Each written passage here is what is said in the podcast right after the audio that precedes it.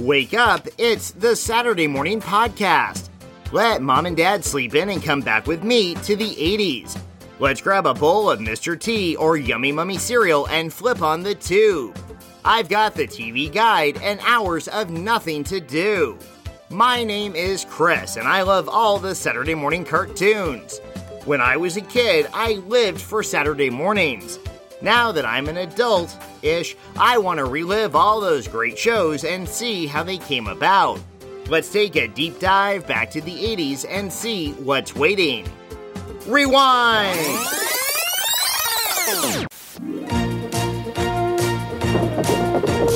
Dashing and daring, courageous and caring.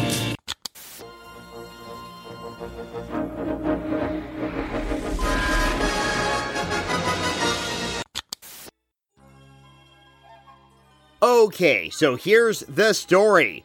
A much beloved bear gets brought into the 1980s to go to the movies and other 80s things. The trick is to keep him the same, but bring him into the me decade. I mean, they don't put him in a red and black thriller jacket or give him a mohawk, but they should have. It would have been totally rad.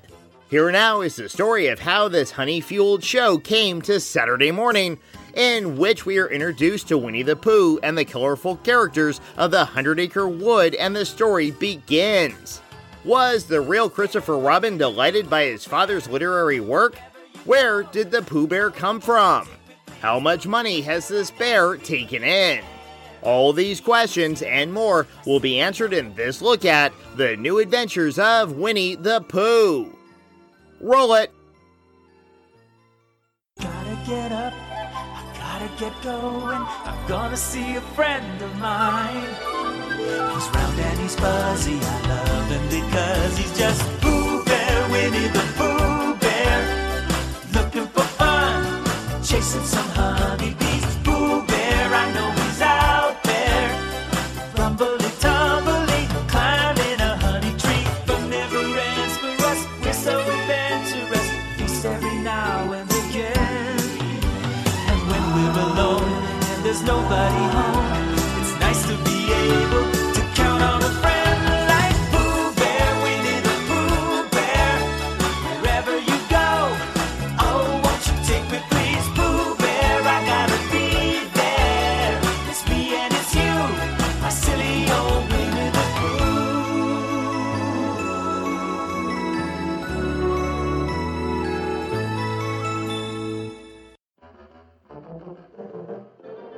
the fall of 1988, someone at Network ABC said, Please God, help us get out of third place! And so it was that a divine mouse arrived and served up a 60 year old bear with a side of Tigger. In the late 1980s, there was a wave of nostalgia sweeping through the entertainment industry as aging executives looked backwards to find their future. That is, certain intellectual properties were celebrating anniversaries, and it was a good time to create a show to celebrate. And also to fill commercial airtime. Raggedy Ann and Andy were turning 70, Superman was about to be the big 5 0, and Beany and Cecil were nearing 40. Not to mention Scooby Doo was almost 20, the Muppets were 20, the Smurfs and the Chipmunks were almost 30, Mighty Mouse was 50, and people were too polite to ask Bugs Bunny how old he was.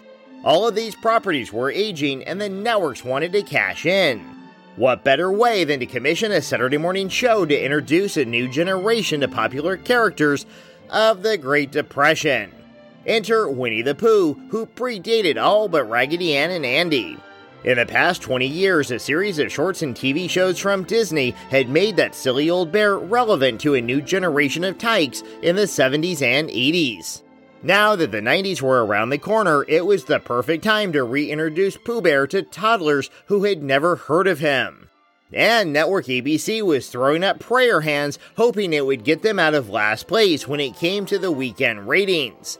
If you tuned in that year, the morning started at 8 o'clock with the new adventures of Beany and Cecil kicking off the fun.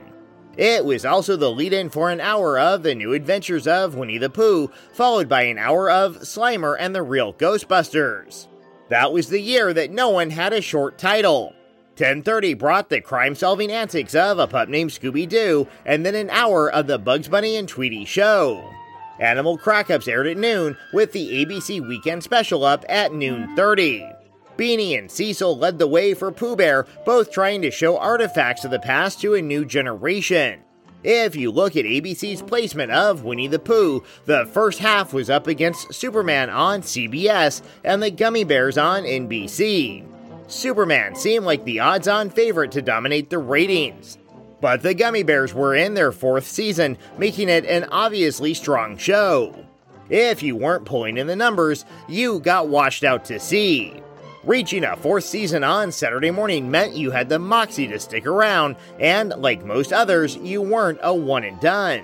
Now, I question the decision to air Winnie the Pooh against the Gummi Bears. I questioned the same scheduling mistake in 1985 when the Wuzzles and the Gummi Bears were squaring off on different networks, but both were birthed by Disney. Why would you allow two of your shows to compete with each other? When the Wuzzles didn't come back for their sophomore year, it looked like the Gummi Bears won the ratings battle. And I personally believe that to be the case. The official story is that Disney didn't want to go on with the Wuzzles after voice actor Bill Scott suddenly passed away, but I feel that was an excuse. The character could have been recast or removed entirely. But the studio chose to close shop. I believe that's an indication of low ratings, and Bill Scott was used as a front. Fast forward to 1988 when two rival networks, both wanting to be number one, gave us Disney Civil War Part 2. History was either repeating or Disney knew the Gummi Bears were on their way out. Personally, I understand the placement of Winnie the Pooh, but I hate that it was a half hour of Disney versus Disney. Now, that next half hour, that was the key as to why Pooh was where he was. The last 30 minutes were up against Muppet Babies on CBS and the Smurfs on NBC. Yes, the Giants. The forces that could not be taken down. Those were the two shows that were keeping ABC in third place. Those same shows were both on for an hour in the 9 a.m. time slot. Everything that came against them pretty much died. Let's now have a moment to remember ABC's fallen heroes. They fought hard, but not hard enough. Mighty Orbots, Star Wars Droids, My Pet Monster, Little Clowns of Happy Town, Little Wizards. This one goes out to all of my fallen homies.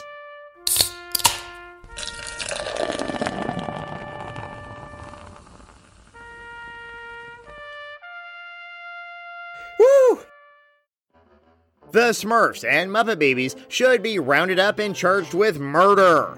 If that combination didn't kill a show, the opposition definitely ran for cover if they wanted to live. That's why Star Wars Ewoks, the real Ghostbusters, and the Flintstone Kids all moved around the schedule, trying to escape the shadow those two shows cast. If Winnie the Pooh wanted to see a second season in the same time slot, that silly old bear would have to work out like Rambo to do all the heavy lifting. That aside, the world of the new adventures of Winnie the Pooh took place in the Hundred Acre Wood, as well as the real American world of Christopher Robin. Pooh is a stuffed animal, as are his friends, that young Christopher imagines as being alive. The bear is lovable but naive, and as he puts it, a very little brain. Tigger is a tiger that's full of boundless energy, but is sometimes mischievous. Piglet is Pooh's best friend, but is as shy as he is kind hearted. Rabbit is sarcastic and practical, but eventually becomes something of a control freak. Gopher is a workaholic and obsessed with dynamite. Eeyore is a sad sack donkey, but capable of great compassion towards his friends. Owl is the oldest in the woods and acts as a mentor to the others. Kanga is a kind hearted and calm mother. Her young Joey, Roo, is the smallest of all the characters and usually seen hanging out with Tigger.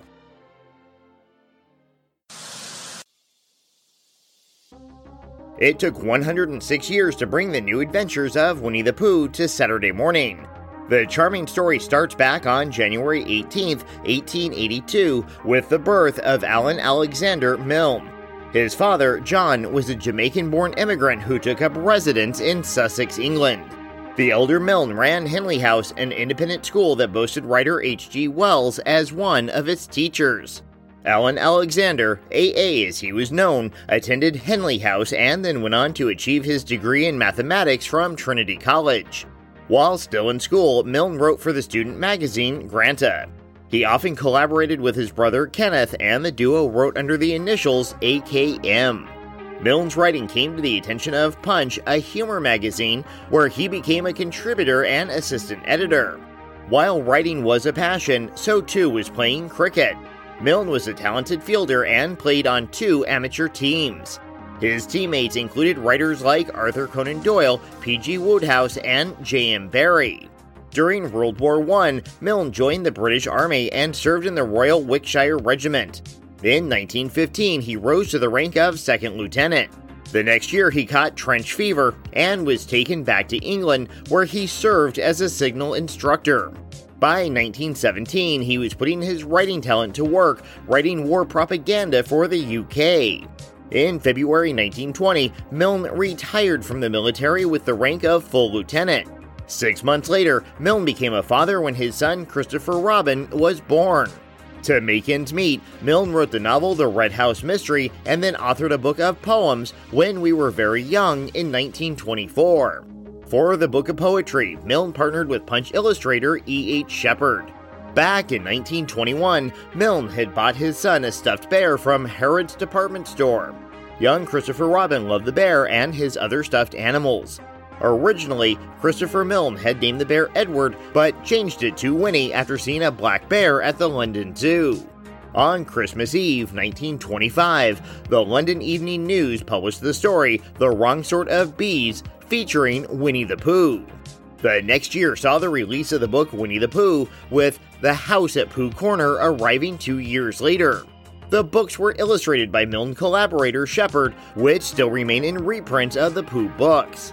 The books were widely successful, but Milne felt he was being pigeonholed as a writer for children.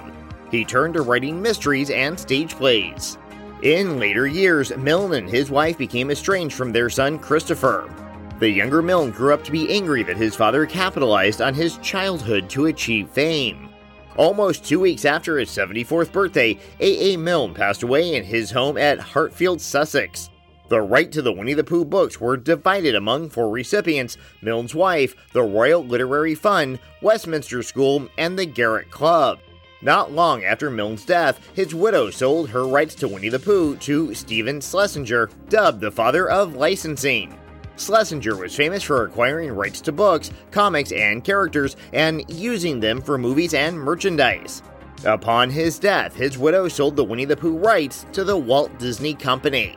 When Disney bought the rights in 1961, they immediately started to adapt the character for the big screen. While it took five years between development and release, fans were treated to the short Winnie the Pooh and the Honey Tree in 1966. For Disney, this was the fulfillment of a nearly 30 year dream. As far back as 1938, Walt Disney had been trying to acquire the rights to Pooh Bear. His daughter, Diane, was an avid reader and the stories brought her delight. Seeking to make a Pooh movie on the heels of his success with Snow White, he pursued the rights. While they were not available at the time, Disney never gave up. In 1977, Disney released the feature length film The Many Adventures of Winnie the Pooh, which featured three previous shorts and connecting material to tell a larger story. Six years later, the House of Mouse released a live action series called Welcome to Pooh Corner, which ran on the Disney Channel. In 1985, Disney created a television department for the express purpose of creating afternoon and Saturday morning material. They started with the Wuzzles and the Gummi Bears, but saw the mix 'em up adventures of the Wuzzles end after one season. Looking for a show to complement the Gummi Bears, Disney turned their attention to Pooh Bear. Now, as far back as 1957, there had been an attempt to bring the Milne creation to TV. Jay Ward, famous for Rocky and Bullwinkle, was approached by NBC to create an animated series. While parts of the show were completed and bits of dialogue were recorded, the show was ultimately abandoned.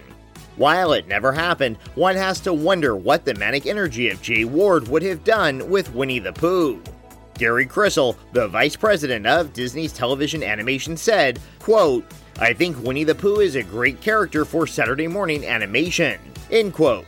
That was all it took to get the ball rolling on the new adventures of Winnie the Pooh.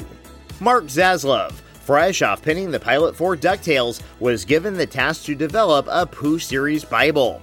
The document would detail the characters used on the show, provide sample storylines, and inform writers of the expectations of the series. The Bible was written over Memorial Day weekend in 1987, pitched the next day, and greenlit. The powers that be at Disney went directly to network ABC to pitch the idea. The series was a no brainer for ABC, who were desperately looking for a Disney series to compete in the ratings. The Alphabet Network was in last place for Saturday morning ratings.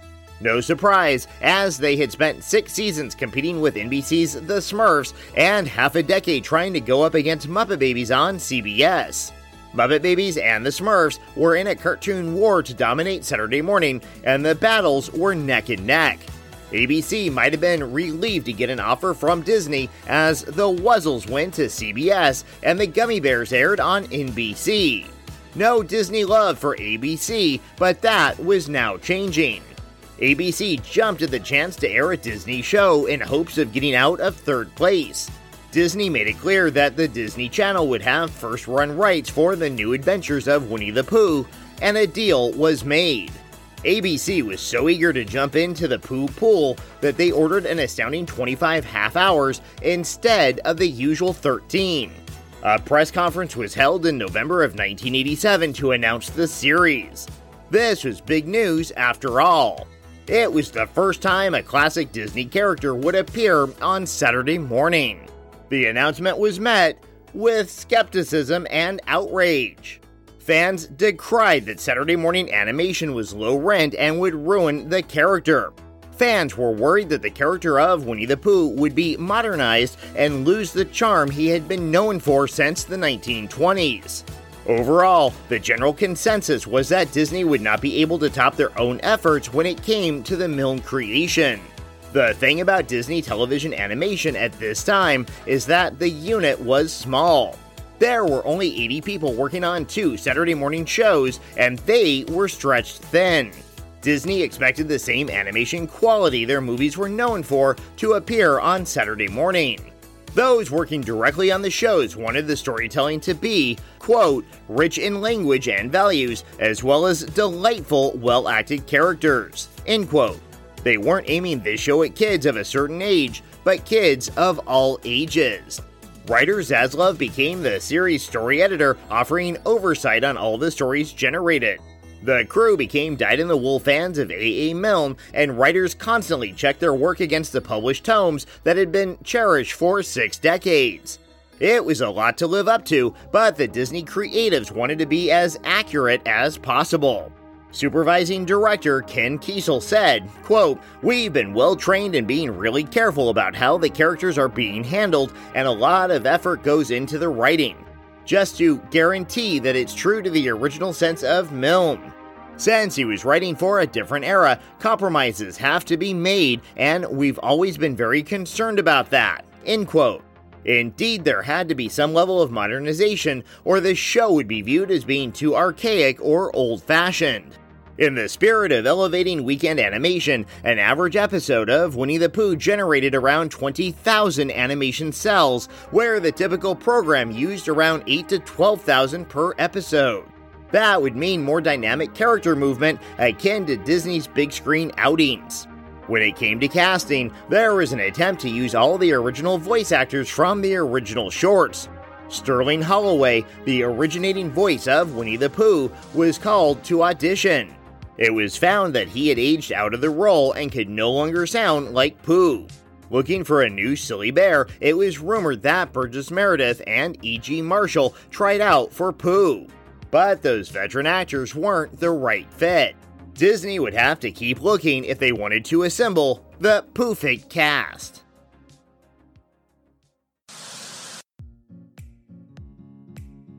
James Jonah Cummings, Jim to his friends, was born November 3, 1952, in Youngstown, Ohio. After graduating from school, Cummings relocated to New Orleans to paint and design Mardi Gras floats and work as a riverboat deckhand. During that time, he sang and played drums in the local band Fusion. After getting married in the early 80s, Cummings and his family moved to Los Angeles. While he moved there to be closer to acting opportunities, he managed a video store to make ends meet. In 1985, he landed the role of Lionel the Lion on Disney's Dumbo Circus. He started his career with Disney, and as we'll see, he would continue with this association for decades. Through the late 80s, Cummings would find work on The Flintstone Kids, The Transformers, and Foofur. For Disney, he voiced characters on DuckTales, The Gummi Bears, Chip Dale's Rescue Rangers, and The New Adventures of Winnie the Pooh. He was a one man Disney afternoon. He became the official voice of Pooh Bear, a role he continues with to this day. When actor Paul Winchell was away from the studio, Cummings also pulled double duty as Tigger. Before the end of the series, Cummings became the official voice of the Bouncy One. Timothy Hoskins, Tim to his friends, started his career with the 1986 movie Stewardess School. After a guest appearance on Highway to Heaven, Hoskins landed the role of Christopher Robin on the new adventures of Winnie the Pooh. While in the Hundred Acre Wood, Hoskins also provided additional voices on the feature film Uncle Buck and guest starred on Chip 'n Dale Rescue Rangers. After Winnie the Pooh went off the air, the remainder of Hoskins' career was spent playing Christopher Robin. In 1999, his resume ends. I can theorize the actor dropped out to go back to school or possibly to assume a new career. Wherever he is, we wish him well. Paul Winchell was born Paul Wilchinski on December 21, 1922, in New York City. His father, Solomon, was a tailor, and his parents had come from Russia and Poland. At a young age, young Paul had one ambition to be a doctor. Unfortunately, the Depression wiped out family finances as well as the opportunity to attend medical school. Perhaps his drive to become a doctor came when he was 13 and battled polio. While bedridden, his life took a different direction. He chanced upon a magazine selling a ventriloquism kit for a dime. With dimes out of reach at this time, the inventive Winchell had an idea. He reached out to his art teacher, Gerald Magan, and asked if he could receive extra credit for creating his own talking doll. The teacher agreed. Young Paul fashioned a doll he named Jerry Mahoney, named for the inspirational teacher. Winchell's attention turned to comedy radio, and he started to put together comedy routines with Jerry Mahoney. In 1938, Winchell took first place on the radio talent show Major Bowes Amateur Hour. Part of the prize was to travel with Major Bowes and perform his act. While on tour, he was spotted by Ted Weems, a well known band leader of that time. Weems reached out to Winchell and asked if he'd tour with him. The youth accepted and became an entertainment professional at the age of 14. In 1943, Winchell and Mahoney were given a radio show.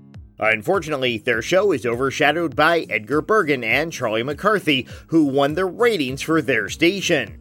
In 1950, NBC aired the children's series The Paul Winchell Jerry Mahoney Show, a Saturday morning series sponsored by Tootsie Roll.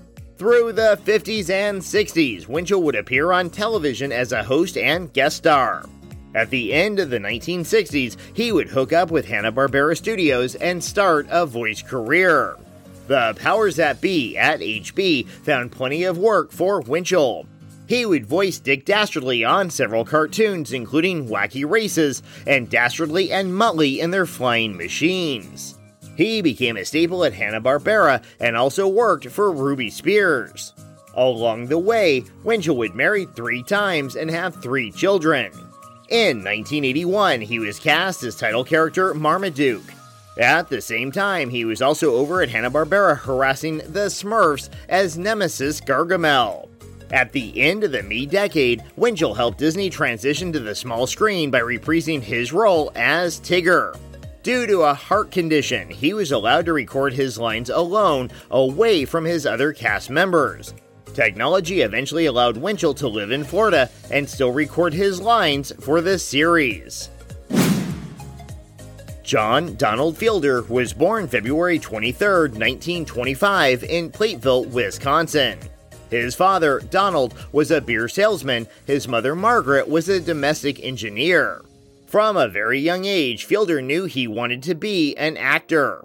In his youth, he sported a full head of red hair, a direct tie in to his Irish ancestry. Graduating from Shorewood High School in 1943, Fielder joined the Navy and served until the end of World War II. Living in Manhattan after the war, Johnny Fielder found work on The Aldrich Family, a radio comedy. He had quite the voice for radio, able to create a memorable tone and use it for both comedic and dramatic characters. During the 50s, Fielder took on guest roles in the new medium of television. He appeared on Tom Corbett Space Cadet for five years as Alfie Higgins. Two years after Corbett, two years after Corbett, Fielder transitioned to the big screen, making his movie debut in 12 Angry Men. From there, he appeared in movies and TV shows, often uncredited. But his bald pate and raspy voice were unmistakable, and Fielder was immediately recognizable. In the 1960s, he guest starred on The Many Loves of Dobie Gillis, Alfred Hitchcock Presents, and others. To this day, science fiction fans may best remember Fielder as Hengist from the second season episode Wolf in the Fold of the original Star Trek series. 1968 would mark the first appearance of the film short Winnie the Pooh and the Blustery Day, in which Fielder voiced Piglet. It started a professional partnership with Walt Disney Productions that lasted for decades. In the 70s, Fielder voiced Father Sexton in Robin Hood and reprised his role as Piglet when called upon. During this time, he appeared in the play, the movie, and the series of The Odd Couple though he would play different characters in each incarnation. In the mid 70s, he played the recurring character of Gordy the Ghoul Spangler on Kolchak the Night Stalker. Not long after, Fielder returned to Disney in 1977's The Rescuers and in the 1981 film The Fox and the Hound. He also appeared in the 1983 movie titled, Get This, I Am the Cheese. At the end of the decade, Fielder was called upon to reprise the role of Piglet on the new adventures of Winnie the Pooh. Ken Sansom was born April 2, 1927, in Salt Lake City, Utah. After graduating from East High School in 1944, he enlisted in the U.S. Navy to fight World War II. After the war, Sansom enrolled in the University of Utah but would transfer to Brigham Young University. At BYU, he attained his bachelor's in radio broadcasting in 1949. The practicing Mormon pursued a career in radio, starring in the Los Angeles based show Sansom and Then Some. During the Korean War, he was called back into service by the Navy. Sansom would start his voice career in the 1970 movie Shinbone Alley. On TV, he played Clarence on Mayberry RFD and found himself guest starring on Julia and Room 222, among others. In 1977, he provided additional voices on Hey, It's the King. The next year, actor Junius Matthews passed away. Matthews had originated the role of Rabbit in the Winnie the Pooh specials for Disney. With his passing, Sansom won the iconic role of Rabbit for the new adventures of Winnie the Pooh. Patricia Elizabeth Parris, Pat or sometimes Trish to her friends, was born October 22, 1950, in Hamilton, Ohio. Her father, Howard, was an Air Force colonel. After graduating high school, Parris attended Brenau University in Georgia, majoring in drama and English. While there, she directed plays like My Fair Lady and The Children's Hour. Taking on school radio work, she found she had a flair for accents and impersonations. After graduating from Brenau, she moved to Hollywood and studied voice work with animation legend Daws Butler. You might know him best as Yogi Bear, but his credits go on forever. Parris would find her way to Hanna-Barbera Studios, where she landed her first voice role, that of Shelley on Jabberjaw. She would go on to voice Cindy May on Yogi Space Race, as well as provide additional voices on Dinky Dog. That Hanna-Barbera connection likely landed her the role of Pammy Panda on Shirt Tales. When it came to visiting the Hundred Acre Wood, Parris won the role of Christopher Robin's mom on Winnie the Pooh. After these messages, we'll be right back with the premiere of The New Adventures of Winnie the Pooh. Loud and clear. Take off. Roger. Launching exciting new Sonic Rangers. Prepare to dive. Go for it. These headsets are voice activated, so instead of fooling with on and off buttons, your hands are free for other things. Turbulence ahead. I read you. New Sonic Rangers built tough for wherever the action takes you. Over now. New Sonic Rangers from Fisher Price. Batteries not included. Watch me trick Fred out of his new fruity pebbles with lime green. Good day, mate. Crocodile Bondi. If you don't give him green, me crocodile gets mean. He's after your fruity pebbles, mate. Mmm, new Limalicious fruity pebbles. What? Dino? Bonnie, my pebbles. See you later, alligator. Fruity Pebble cereal now with lime green. This nutritious breakfast. Yabba dabba delicious.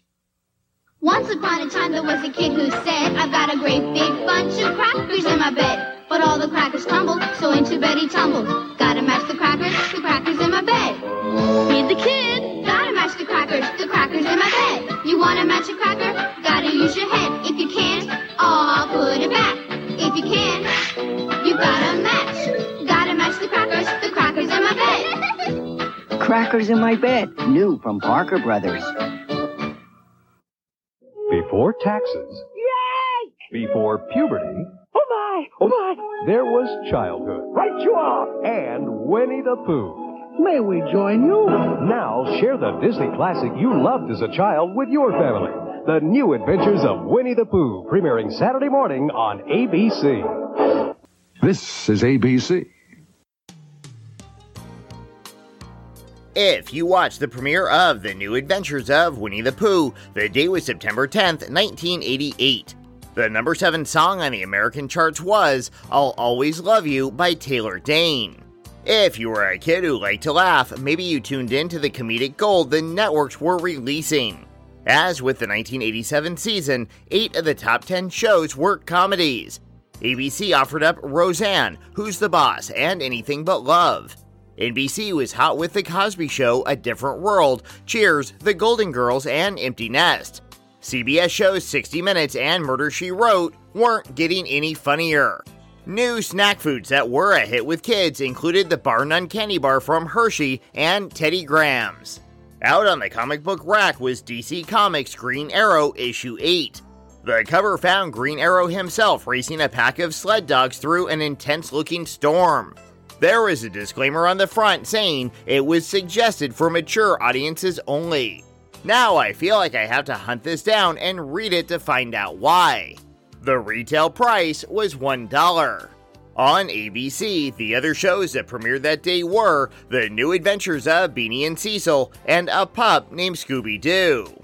If you were a kid in 1988, maybe you got up early and got yourself breakfast. Maybe you had a new cereal like a bowl of Cracklin' Oat Bran or Yummy Mummy. For Winnie the Pooh, the day starts as it should in every Disney show, with a singer telling you to get up and then hilariously tripping on a pile of marbles. If this leads into Pooh falling down the stairs and sliding into a nut shot, it would be the trifecta of Three Stoogedom. Because nothing says child friendly comedy like knocking around the old testes. The song tells us that we like Winnie because he's just Pooh Bear. Though, as we're being told this, that silly old bear is going through a series of costumes, including the Lone Ranger.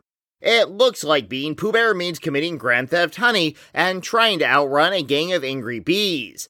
At one point, he's being carried away by a red balloon because you'll float too. The supporting characters get all their moment in the spotlight. Tigger goes about his usual tiggering, Rabbit goes along for the ride, Piglet seems scared of Pooh dressed as a fisherman. It's probably because of that urban legend of the fisherman with the hook hand. I can't wait to see if Disney ever creates an I Know What You Did Last Summer with Piglet. Well, probably not Disney. But those fine folks who brought us Winnie the Pooh, Blood and Honey, might be up for it. The song tells us what a good friend Pooh is to all he meets. If that were true, he would have advised Eeyore to dial 988 a long time ago. No joke here, just 21st century concern for Eeyore's mental health. I know it's tough out there, buddy, but we're here for you. Until Pooh bounds away to Christopher Robin and your name hardly ever comes up. The episode, Pooh Ought to Be in Pictures, starts the way everything starts in Purple Prose Country with a dark and stormy night. And at the site of a huge castle, which Christopher Robin and friends are trying to escape with their lives. Right off the bat, this show tries to tackle the plight of short people everywhere stairs. Tigger, Chris, and Pooh manage to get down to the castle's basement, but Piglet is taking his sweet time like there's not a monster or heffalump or a whatever after him. Sure, it's easy to outrun the monster when you have lengthy gams on your side. Not only is Piglet a target because of his height, but because he's wholly made of bacon. This is the same problem I imagine Kevin Hart has every day for the same reasons. The gang decide the safest place to hide is under the table that looks like it houses a Frankenstein's monster. Though if this isn't reanimated, it's just a pile of rotting body parts all sewn together. The worst part is that a mummy is approaching to get them all. And then the scene transforms into a kitchen, and the mummy is really a mommy, and Christopher Robin is under the breakfast table. Turns out he's hiding from his lunch. Being afraid of carrots, the boy does not want to eat what's on his plate. Though lunch turns out to be a pile of sliced carrots and a piece of bread that's half eaten with a glass of milk. I'm not sure what this lunch is, but I do not blame Christopher Robin for trying to avoid it. Despite the nice kitchen, maybe the Robin family has fallen on hard times. That would explain this wackadoo lunch just as surely as if it had been a ketchup sandwich. Though ketchup sandwiches are definitely a symbol of being poorer, since you only have to pay for the bread. Ketchup is up for the taking at any school cafeteria or gas station kitchen. I'm not saying that I know this from personal experience, but poverty is a bitch. Tigger and Pooh appear from under the table, and the tiger encourages the lad to chomp on Bugs Bunny's most famous prop, we get the windup of the veggies, and then off camera to avoid the masticating violence, Chris sinks the gullet shot and then falls to the floor dead. See, vegetables kill. The end. No, wait. The imaginary friends try to revive him, but it takes a reminder from his mom to get him off the floor. After all, he can now go to the theater to see a monster movie. And what a lineup this would have been for Chris. The theater would have been showing Nightmare on Elm Street 4, The Dream Master, so I assume that's what he's going to try to sneak into. Though, if he wanted a comedy, there was A Fish Called Wanda and Big. Not to mention the fact that Cocktail, Who Framed Roger Rabbit, and Die Hard were all at the Cineplex. I don't care what he sees as long as it's not Moon Over Parador, which premiered at number one. Can you believe that this Richard Dreyfuss POS was number one? What a waste of Dreyfuss! What a waste of Raul Julia! What a waste of my talents! That's right, I was in that movie. Sort of. I was at the Universal Studios stunt show when they recorded my audience in a crowd scene, and it ended up in this movie. At least I think it did. I wasn't happy with my performance, so I could never bring myself to watch it. Anyways, Christopher Robin goes to the theater to see the movie Birdzilla. And you know what? I'm into it. A giant radioactive sparrow destroying a major metropolitan city. What's not to like? Except that Piglet doesn't seem into it and is scared out of his mind. Pooh tries to remind him it's only a movie, but it doesn't seem to help. If this were meta, Pooh could remind the pig that he's made of ink and paint flopping around at 24 frames per second and can't be scared if he doesn't exist. It's exactly what I tell my kids when they have nightmares. Sure, they question their own existence, but they don't have nightmares, mainly because they can no longer sleep. While Pooh and Christopher Robin are off raiding the snack bar, Piglet has a panic attack and manages to knock down the lobby display for the monster movie. Birdzilla itself falls on Piglet, precious, precious snacks go flying, and the theater's bouncer is mighty pissed off at the youth. He's pissed because the popcorn bucket landed on his head. Really, he should be delighted. If that bouncer can play the guitar, there's a 90% chance this is the real Buckethead. And that's the Winnie the Pooh alt rock mashup I've always wanted. In the theater, Christopher Robin is agog at the monster movie. Pooh Bear is pretty spellbound, and poor Piglet is trying to go to his happy place. Tigger, meanwhile, is a complete cynic and talking about how fake this whole thing is. Piglet jumps into Pooh's lap, making the bear drop his honey crunch bar. I know it's not a real candy, but it sounds delicious. Caramelized honey, covered in chocolate, bam! Honey crunch bar. Pooh crawls under the seats in search of candy, and Piglet brings up the rear. Andy gets his foot stuck in gum and thinks something is trying to pull him. He gets pulled into the gum, which ricochets under the seat and forms a gummy spider web. Pooh gets pulled in because he's Pooh, and Christopher Robin saves them both. Chris, once again, tries to convince Piglet it's only a movie. But this little piggy is getting the roast beef scared out of him. Which is ironic because, in another life, Piglet was Jack the Ripper, a true wolf in the fold. After taking a swim in Christopher Robin's extra buttery popcorn, Piglet admits he's even scarier than ever. Tigger gets up to tell Piglet that there is nothing to fear because movies are just pictures on a screen. They're imaginary, which is ironic because so are Pooh and the gang. I assume Christopher Robin made up these characters from his stuffed animals as a coping mechanism for the death of his dad. While that's never said explicitly, it just feels right. If I ever have to cope with a death, I want to make Optimus Prime my spirit animal. That way, no one will be surprised when I start stealing trucks. This gets Tigger into his cabaret act and he pops into song.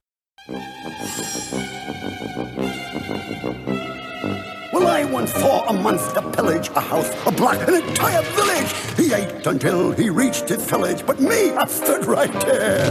I've seen them 90 stories high, seen ones that swim and some that fly, but I never flinched when they stomped by, cause tigers don't get scared, so you'll be alright. Cause it's make believe. It's just the light that shines real bright and bounces off a screen, so you'll be alright and quite safe too. There's no need to be scared when a tiger is there with you.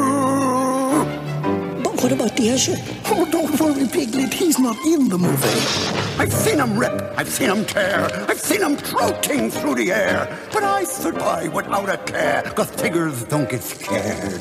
It's just a bunch of movie tricks to make you think this thing exists. A piece of film is all it is. There's really nothing there. So you'll be alright. Cause it's make believe. It's just a light that shines real bright and bounces off a screen. So you'll be alright and quite safe too. There's no need to be scared when a tiger. Oh, And don't forget Christopher Robin, too. There's nothing to fear when your friends are here with you. See you in the hundred acre woods. It's okay because it's make believe and just tricks of light. It's meta all the way down. If Tigger becomes sentient, I have a feeling he'll immediately disappear in a puff of smoke at the many realizations he's bound to have. After these messages, we'll be right back. After these messages, we'll be right back. Time for a Happy Meal at McDonald's. I can't wait. For a six-piece chicken McNuggets, regular soft drink, and regular fries. I know. A car will get me far. Then I'll ride a horse, of course. This skateboard won't make me late for my Happy Meal date. When you buy a McDonald's Happy Meal featuring the Berenstain Bears, you can shop in Bear Village with Mama, or fill Papa's wheelbarrow, scoot along brother, or pull Sister Bear's wagon to school. Time for recess. Hooray! The Berenstain Bears, only at McDonald's. Back from break, Tigger is bouncing around the Hundred Acre Wood and acting like the giant spider from the scary movie. Christopher Robin gets the idea they should make their own movie. This is how it starts. You think you'll make the next Clerks and sell it at Sundance and launch your career. Instead, it degenerates and falls apart, and you find yourself using the equipment to make porn. Sure, you can become an OnlyFans star, and that's better than having a real job, but the downside is, uh, well, uh, never mind. That sounds pretty awesome. Fingers crossed the rest of the episode doesn't go this direction. Chris dresses Pooh in a white scarf because movie heroes are forever wearing white scarves. Tigger plays the part of the villain. Secretly, I'm hoping that Chris will make his own version of Squid Game. If that's the case, it'll be curtains for Pooh. No way he'll be able to punch out an umbrella before he eats that honey flavored cookie. And Tigger? Well, that'll go like this.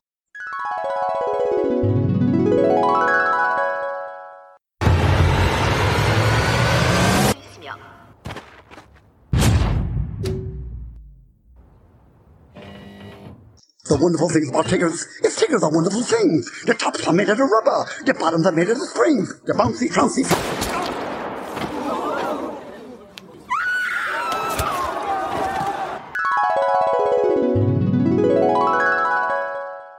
That's what you get for being extra bouncy, unless you work at Hooters and then you get tipped 25% more. Tigger doesn't want to be in the movie, but gets cast as the one who gets chased by the monster. So afraid of being a victim, he's now gonna play the victim. Anxietyville Population Piglet. Meanwhile, Tigger plans to be the scariest monster of all a six foot tall carrot. Not even a carrot monster, just a regular old root vegetable. Maybe it's the root of all evil, which is what my carrot based horror movie will now be called. Elsewhere, Rabbit is out in his patch of land going through his garden. He stops to smell the carrots and almost takes a bite before the shadow of a six foot tall carrot falls over him. I imagine this scares the pellets out of him, but I can't imagine why. If I were able to eat a piece of orange chicken and a six foot tall piece of orange chicken rolled up on me, I would be celebrating. I'd eat the hell out of that orange chicken, and Rabbit should be sinking his chompers into this taproot. Why have a little when you can have a lot? Then again, with Tigger in the carrot suit, Rabbit thinks his greatest meal is having a conversation with him. If my orange chicken talked, I might reconsider. Nah, I'd take it down with a side of fried rice and go back for seconds. In a fit of insanity, Rabbit buries the carrot he's holding and swears off the orange treat for life. And then he realizes the carrot sounds like Tigger, and Rabbit believes his friend was eaten by the vegetable. But a cartoon's got a cartoon, so carry on. Tigger tries to show it's just a costume, but the zipper's stuck. He asks Rabbit for help, but the hare is too busy being batshit crazy and runs off. Meanwhile, Christopher Robin films Pooh and Piglet going at it. I mean, he films them getting into character for the movie he's making. It's all ruined by Rabbit interrupting and announcing a monster is in the Hundred Acre Wood. Pooh thinks it's all make believe, but then a six foot tall carrot arrives on the scene and they all run for their lives. They won't be able to hide. That carrot's gonna find them with his beta carotene eyes and do as he pleases. Pooh, Piglet, and Rabbit run through the forest and it's clear they've got wood. Well, hundred acre wood, the pooiest kind. If I have my bearings correct, they're running towards the six pine trees right into Heffalump territory.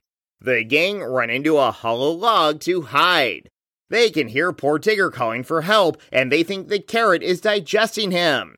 Despite his fear, Piglet asks if there's anything they can do to help poor Tigger. Pooh can't think of anything and instead replies, Oh, bother, Zed's dead, and rides off on his motorcycle. No, wait, Pooh is still trying to come up with a plan.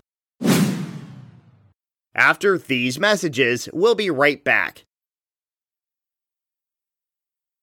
After these messages, we'll be right back.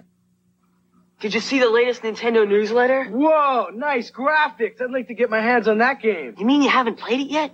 We can play it on my Nintendo Entertainment System. It's The Legend of Zelda, and it's really rad. Those creatures from Ganon are pretty bad. Octoroks, Tektites, Leevers, too. But with your help, our hero pulls through. Yeah, go Link, yeah, get Zelda.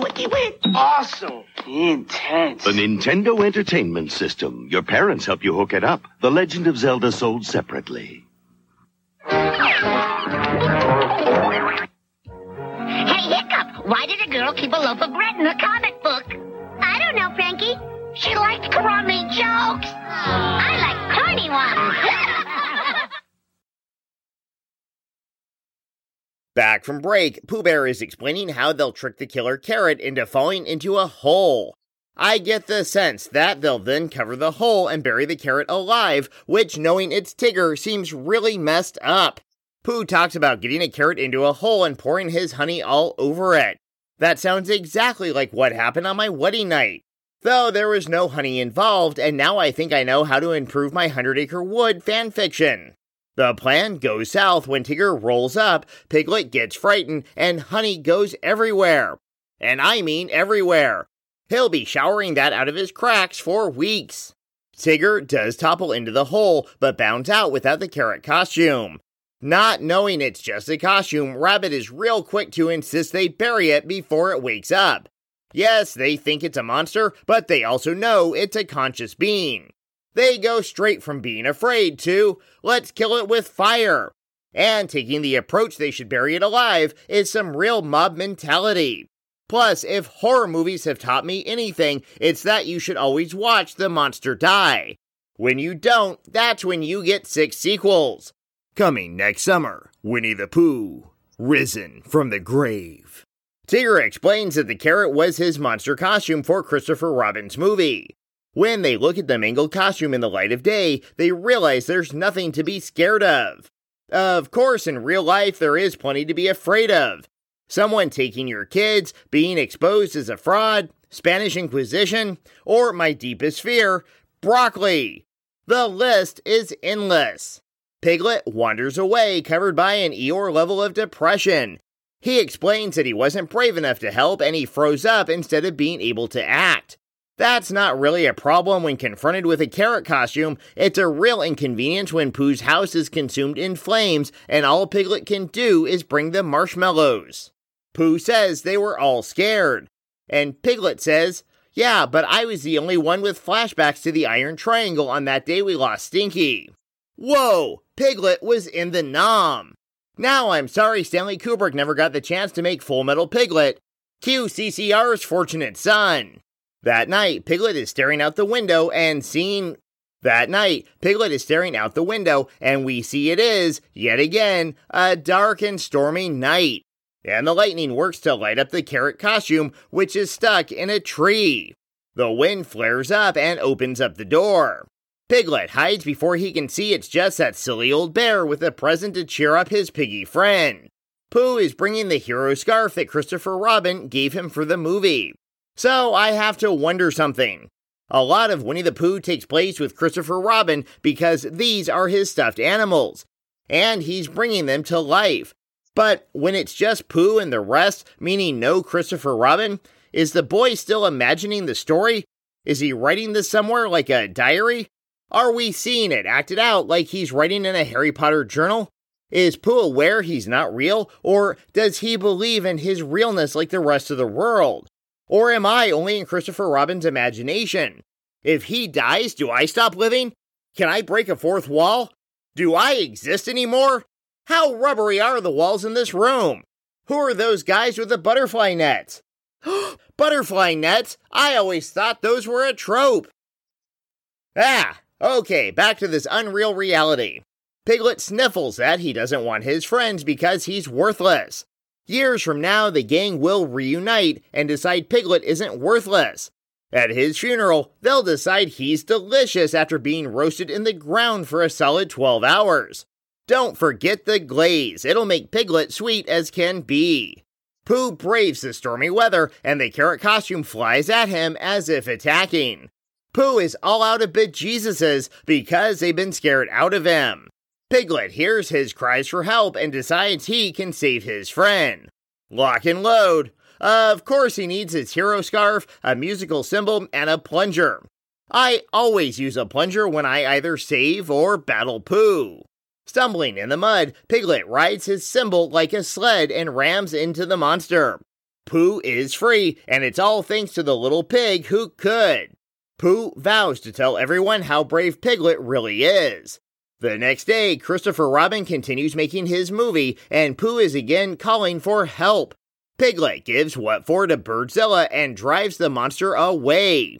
Well, he drives away the hand puppet of Birdzilla that Tigger's wearing. The camera pulls back to reveal the gang is watching the completed film on the wall of Christopher Robin's basement. The film seems to catch fire and the screen fades to white. I assume this is a tip of the hat to the fact that Piglet caught fire and is now a crispy critter. There's a tag at the end with Chris and Pooh sitting on a hill and pondering the boy's hatred of broccoli. Now that's my kind of ending. A happy one. The end. After these messages, we'll look at the impact, aftermath, and explore the legacy of the new adventures of Winnie the Pooh. I know a boy, his name is Zach. He loves to fit, he loves to stack. Yes, construction is his knack. He's Zach, the Lego maniac. He builds in the window, he's off the wall. He builds them big, he builds them small. In Lego land, he'll rock and roll. He's Lego wild out of control. Zach, Zach, he's a Lego maniac. Zach, woo, Zach. Legoland, King's Castle, Airport, Cosmic Fleet Voyager, sold separately from Lego Systems. I'm Lewis, the lifeguard, and happy to say I rescued a drowning potato today. They drowned it in sour cream. Oh, what a shame, cause food's so much better when it's practically plain. So don't drown your food in mayo, salt, ketchup, or goo. Yuck! It's no fun to eat what you can't even see. So don't drown your food. Sunday on Disney. Come on, everybody. That classic tale comes alive. Uh, don't be ridiculous. Winnie the Pooh and Tigger Too. That's what chickens do best. Was it a phenomenon? Oh, bother. Four decades before this show came along, Disney had been marketing Winnie the Pooh merchandise. While it would be difficult to separate out merchandise specifically for this show, the series did help to spark interest in the A.A. Milne Bear. There was a line of figurines available at Sears. At this time, in the 1980s, Disney had an exclusive deal with Sears to market their characters, and Pooh was put on the merch train. If you flip through the Sears wish book, you'd see a ton of Pooh themed items, including PJs, plush animals, sleeping bags, Pooh Express train, a chorus piano, baby gear, toy box, and even a big wheel. Not to mention a calculator, wristwatch, Pooh in the box, TV, and phone. The Milne books with the Shepard illustrations were also published in this era. Disney and Golden Books put out a line of adventures based on this show. Honey Nut Cheerios had a tie in to get a free plush Pooh at Sears when you spent $10 and bought the cereal. So, was it a phenomenon? It had Disney behind it, it almost had to be. But the real success of the series wasn't at the time, it was what it sparked in the years to come. We'll explore that after we see what happened to the cast.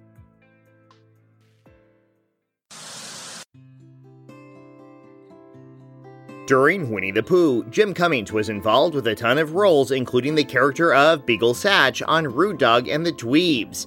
In addition to voicing Winnie the Pooh, he was the voice of Darkwing Duck and Pete on Mickey Mouse Clubhouse. He's done a ton of stuff. I guarantee you that, with almost 500 credits to his name, you've heard him at one point or another. In 2001, Cummings married Stephanie and the couple had two daughters. A decade later, they divorced and their custody fight for their daughters was fraught with allegations. Stephanie Cummings claimed emotional and physical abuses.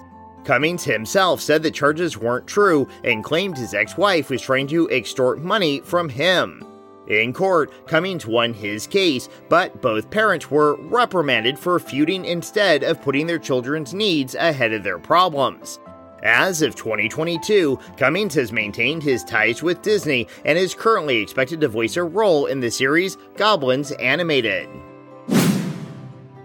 Paul Winchell always wanted to be a doctor, but never made it due to the Great Depression. While his life gravitated towards entertainment, he still received training in the medical field. He's also a patent holder for his invention of an artificial heart. His patent was jointly held with Dr. Henry Heimlich, yes, of Heimlich maneuver fame. In the mid 80s, among his acting chores, he developed a way to breed tilapia fish in Africa to combat starvation in that region. His daughter April is also a voice actor and currently voices Clarabelle Cow for Disney. In 2004, near the end of his life, Winchell wrote his life story down in the autobiography Winch. His story was filled with childhood abuse, depression, and a stint in a mental institution. It's sad to know that under all those hours of happiness Winchell brought to his audience, whether on the radio, the big screen, or on Saturday morning, that he himself was deeply troubled. The artist retired in 1999 and passed away on June 24, 2005, at the age of 82. The cause of death was determined to be natural causes. After Winnie the Pooh, John Fielder, like many of his castmates, came back to their characters from the series. You could say he was typecast as Piglet, but I would think Fielder enjoyed it. It was a role that came naturally to him, and he embodied the character from small screen to big screen and even for video games. While Fielder's last role was for Disney, it wasn't as Piglet. He voiced Rudy in the 2005 video Kronk's New Groove. Somewhere along the way, Fielder took up residence at the Lillian Booth Actors Home in Englewood, New Jersey. It was a retirement home for entertainers that was sponsored by the Actors Fund of America. Fighting cancer, Fielder lost his battle on June 25, 2005, and passed away at the age of 80. The Piglet actor passed away just a day after Paul Winchell, the voice of Tigger. After 1991, Ken Sansom's main career was playing Rabbit in all of Disney's Winnie the Pooh related specials, games, and big screen adventures. Back in 1961, Sansom married Carla, and the couple raised three children.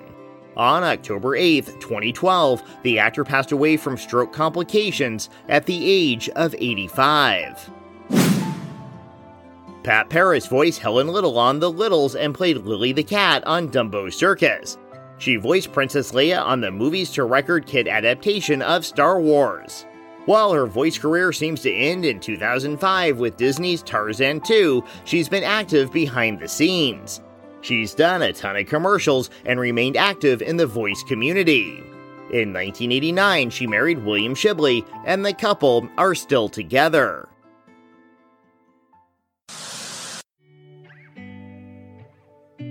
The legacy of The New Adventures of Winnie the Pooh was a revitalization of the character. With the care the creators took to preserve but modernize the character, Disney found new life in the Hundred Acre Wood. And with new life came new merchandising opportunities. This Saturday morning series ran a total of 50 episodes over four seasons and ended its run October 26, 1991. When it ended, it was recognized as a weekend cartoon success. Not only did Disney plan more projects revolving around Pooh Bear, but they released some episodes of the show on home video and blitzed the market with other collectibles. Within a four year span, the Pooh brand went from bringing in $100 million a year to a billion dollars a year. Since 1997, there have been nine direct to DVD movies, five theatrical movies, and a Pooh cameo in Chip 'n Dale Rescue Rangers.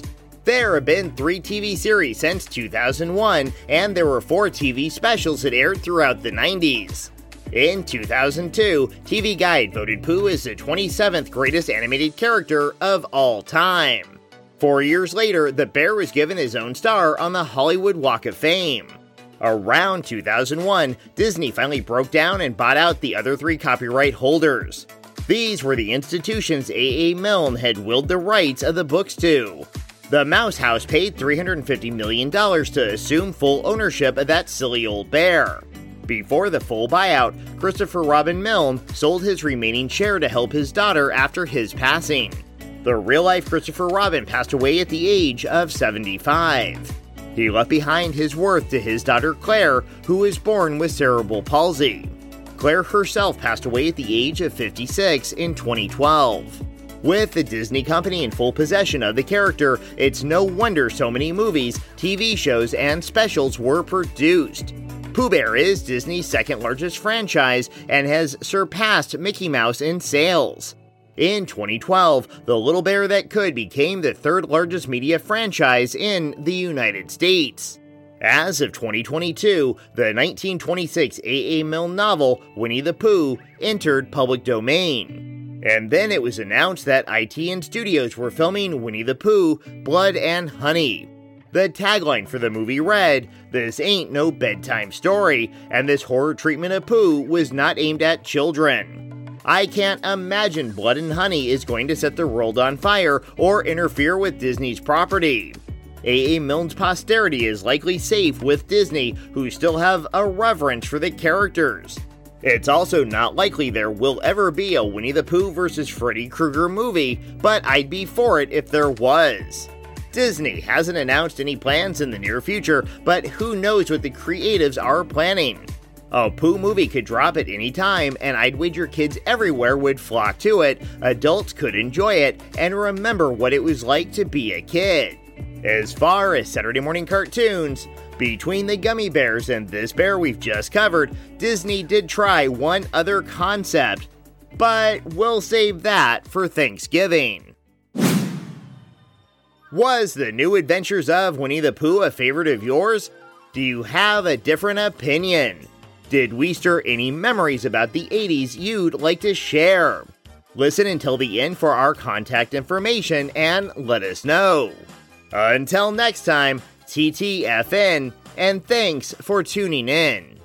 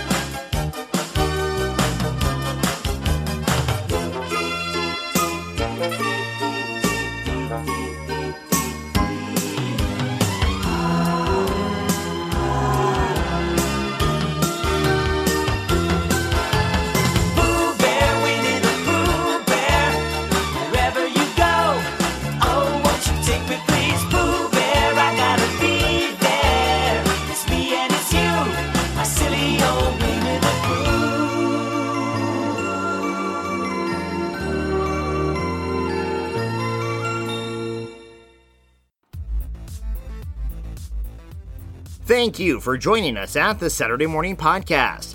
If you like what you hear, please subscribe. If you could do us a favor, leave us a five star review wherever you get your episodes. And telling a friend or two wouldn't hurt either. If you'd like to drop us a line, please write to satmornpod at hotmail.com. You can follow us on Twitter at satmornpod. Do you have any vintage Saturday morning memories? Email us your story and we could read it on the next episode. Ah, it's always going to be that bigger stuff, the creators and the perfect cast. That's what's going to take so long to actually get done this time, which is ironic because usually that's not the case. Okay, now I'm just talking to myself. I need to concentrate on the podcast where I am talking to myself, talking to other people. So it sounds less crazy that way, or something.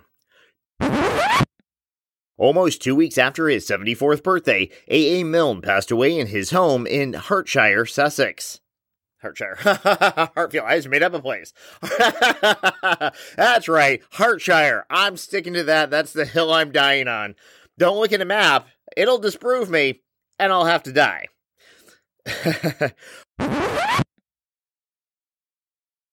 Okay, bye bye.